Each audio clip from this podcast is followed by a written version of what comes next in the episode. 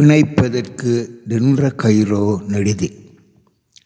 இலக்கியவாதிகளின் பிள்ளைகளான நாம் ஏனைய இலக்கிய கர்த்தாக்களையும் அவர் தம் குடும்பத்தினரையும் ஒரே குடும்பமாக பார்த்ததால் மகாகவி மாமா மகாகவி மாமி நோமான் மாமா நுஹ்மான் மாமி ஸ்டீபன் மாமா அதாவது சண்முகன் ஸ்ரீலிங்கம் ஸ்டீபன் மாமி என எங்கள் உறவுகள் இனங்கள் மதங்கள் சாதிகள் கடந்ததாக விரிவுபட்டிருக்கின்றன. மகாகவி என்ற அந்த மாபெரும் கவிஞன் எனக்கு எப்போது? மாமாவாக அறிமுகமானாரோ அன்றிலிருந்து அவரது துணைவியார் பத்மாசனி அவர்களும் எனக்கு மகாகவி மாமியாக அறிமுகமானார். அன்றிலிருந்து இன்று வரை அவர் எனக்கு மகாகவி மாமியாகத்தான் இருந்து வருகின்றார். அவரது இறுதிச் சடங்கின் போது ஒருவர் என்னை கேட்டார் மாமி என்றால் எந்த வகையில் சொந்தம் என்று? எந்த வகையில் என்று நான் சொல்வது? இளவயது நினைவுகள் எல்லாம் அப்படியே இளமையாகவே இருக்கின்றன. நான் சின்னவனாக இருந்தபோது மகாகவி மாமா மாமி பிள்ளைகள் எல்லோரும் எங்களூர் பெரிய நீலாமணைக்கு வந்து போனது நல்ல நினைவில் இருக்கிறது. பின்னாளில் அப்பாவின் பழைய கோப்புகளை புரட்டி கொண்டு போகையில் பெரிய நீலாவணை வந்து சென்ற பின்னர் மகாகவி மாமா எழுதிய கவிதை கடிதம் ஒன்று பொக்கிஷமாக கிடைத்தது. எனது இளவயது நினைவுகளுக்கு ஆதாரமாக அமைந்த அது அந்த கடிதமும். அன்புடைய நண்பா அருந்தங்காய் பிள்ளைகளே ஐந்து முழு நாள் நின் அன்பில் திளைத்ததனால் இந்த உலகம் இனிதாக சிந்தையிலே பால் போல ஓடி பழகும் ஒரு நண்பன் நீலாவன எனக்கு நீ ஊரும் தெருவும் உனது கிணற்றெடுத்த நீரும் மணலும் நிழலுமாய் சோறும் பொழுதெல்லாம் என் நினைவில் பூரிப்புண்டாக்கும் எழுதலாம் போலும் இதை தங்கைக்கு நன்றி. தளிர்போர் குழந்தைகளுக்கும் எங்கள் நிலையை இயம்புவாய். அங்கே நாம் அன்று பிரிந்தோம் அழாமல் பிணைப்பதற்கு நின்ற கயிறோ நெடிது. நண்பன் மகாகவி கொழும்பு பதினொன்று ஐந்து ஆயிரத்தி தொள்ளாயிரத்தி அறுபத்தி நான்கு.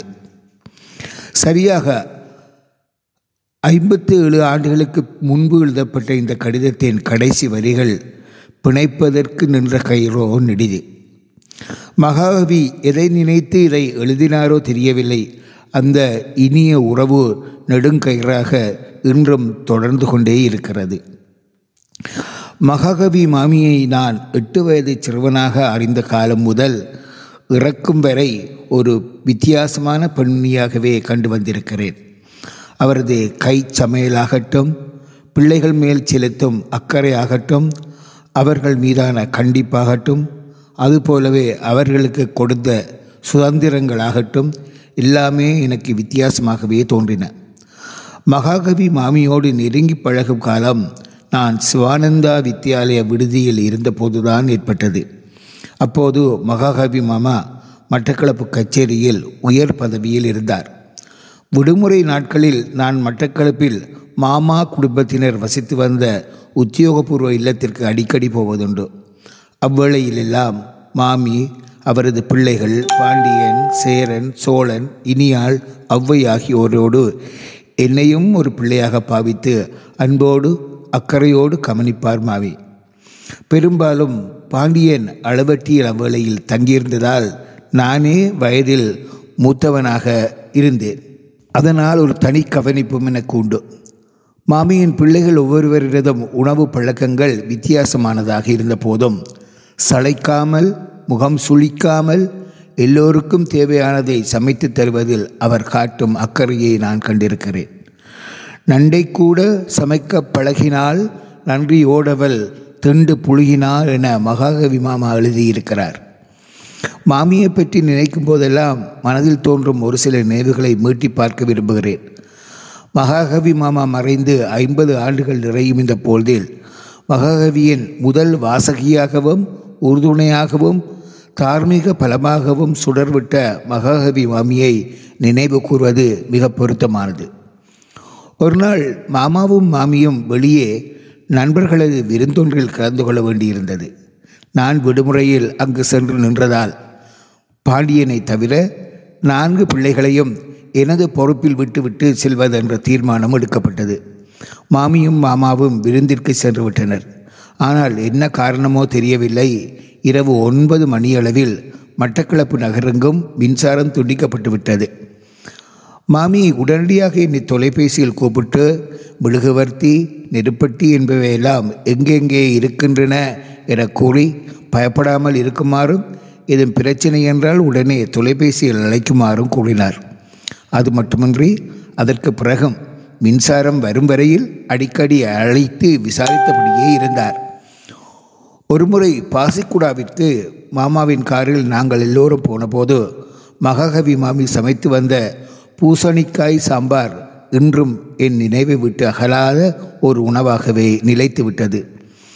வீட்டின் பின்புறம் இருந்த பூசணி கொடியில் காய்த்த அந்த காயை பிள்ளைகள் நாங்கள் எல்லோரும் சேர்ந்து ஆய்ந்தெடுக்க மாமி சுவையாக அந்த சாம்பாரை செய்திருந்தார். இந்த சாம்பாரை பற்றி நான் பல இடங்களில் நினைவில் கொண்டதுண்டு. ஏனெனில் நீற்று பூசணிக்காயில் சாம்பாரும் செய்யலாம் அந்த சாம்பார் மறக்க முடியாதவாறு சுவையாகவும் இருக்கும் என்று நான் தெரிந்து கொண்டது அன்றுதான். மட்டக்களப்பிலிருந்து மகாகவி மாமா மாற்றலாகி போனதற்கு பின்னர் மாமாவின் மரணத்தின் பொழுதுதான் அளவட்டியில் நீழலில் மீண்டும் மாமியை காண கிடைத்தது.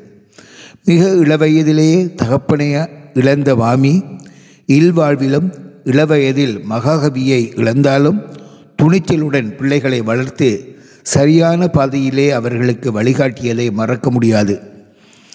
மகாகவி மாமா மறைந்தாலும் எங்கள் இரு குடும்பங்களுக்கிடையே தொடர்புகள் நின்ற நெடுங்கயிறாகவே தொடர்ந்தது.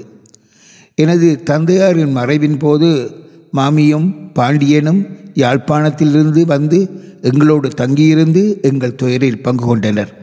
அதற்கு பின் என் தங்கை ஊர்மிளா யாழ்ப்பாணத்தில் தங்கி கல்வி கற்க நேர்ந்தபோது தங்களுடனேயே தங்கி படிக்குமாறு கூறியதுடன் அவளை நன்கு பராமரித்தவர் மாமி. நாங்கள் எந்த அலுவலாக யாழ்ப்பாணம் போனாலும் அளவட்டிக்கு போகாமல் திரும்புவதே கிடையாது. அளவட்டிக்கு போகும்போதெல்லாம் சற்றும் ஓய்வெடுக்காமல் பம்பரமாய் சுழன்று கொண்டிருக்கும் மாமியை பார்த்து நான் வியப்பதுண்டு. பிள்ளைகளிடம் எவ்வளவுக்கு எவ்வளவு கண்டிப்பு காட்டினாலும் அவர்களது சுதந்திரத்தில் மாமி பெரிதாக தலையிடுவதை நான் கண்டதில்லை. பிள்ளைகள் தொடர்பான பல்வேறு விடயங்களில் அவர் நடந்து கொண்ட விதமும் ஒரு புரட்சிகர பெண்ணாகவே அவரை எனக்கு காட்டியது. அதே கொள்கையுடன் அவர் கடைசி வரையில் வாழ்ந்தார் என்றே தோன்றுகிறது. மாமியின் சமையலை பற்றி எழுதுவதனால் நிறையவே எழுதலாம். சமையலையும் மையலையும் அவற்றில் ஊறி திளைத்து சுவைக்கும் கலைஞர் கவிஞர் மரபுதானே நாம் எல்லோரும். நான் ஏற்கனவே குறிப்பிட்ட பூசணிக்காய் சாம்பாரோடு என்னால் மறக்க முடியாத அவர் மற்றொரு உணவு பக்குவம் மோர் மிளகாயில் அவர் செய்யும் தேங்காய் சம்பல். மாமி காலமாவதற்கு முந்தைய நாள் காலையில் அவரை பார்க்க பத்தளைக்கு போயிருந்தோம். நீண்ட நேரம் பல விஷயங்களை பற்றி பேசிக் கொண்டிருந்தோம். இன்னும் ஒரு நான்கைந்து வருடங்கள் இந்த உயிரை இழுத்து பிடிக்க பார்க்கிறார்கள் என்றார். ஆனால் அடுத்த நாளே மாமி எங்களை விட்டு பிரிவார் என்று நான் நினைத்திருக்கவில்லை. அன்று எனக்கு என்ன தோன்றியதோ தெரியவில்லை. விடைபெறும் போது அவரது முகத்தை தடவி மாமி எல்லாம் சரி வரும் என்று சொல்லிவிட்டு வந்தேன். ஆனால் எல்லாம் சரியாக வரவில்லை என அடுத்த நாள் தெரிந்துவிட்டது. மகாகவி மாமி உங்களை மறக்க முடியாது. உங்களுக்காக மகாகவி அவர்கள் எழுதிய கவிதைகளையும் தான்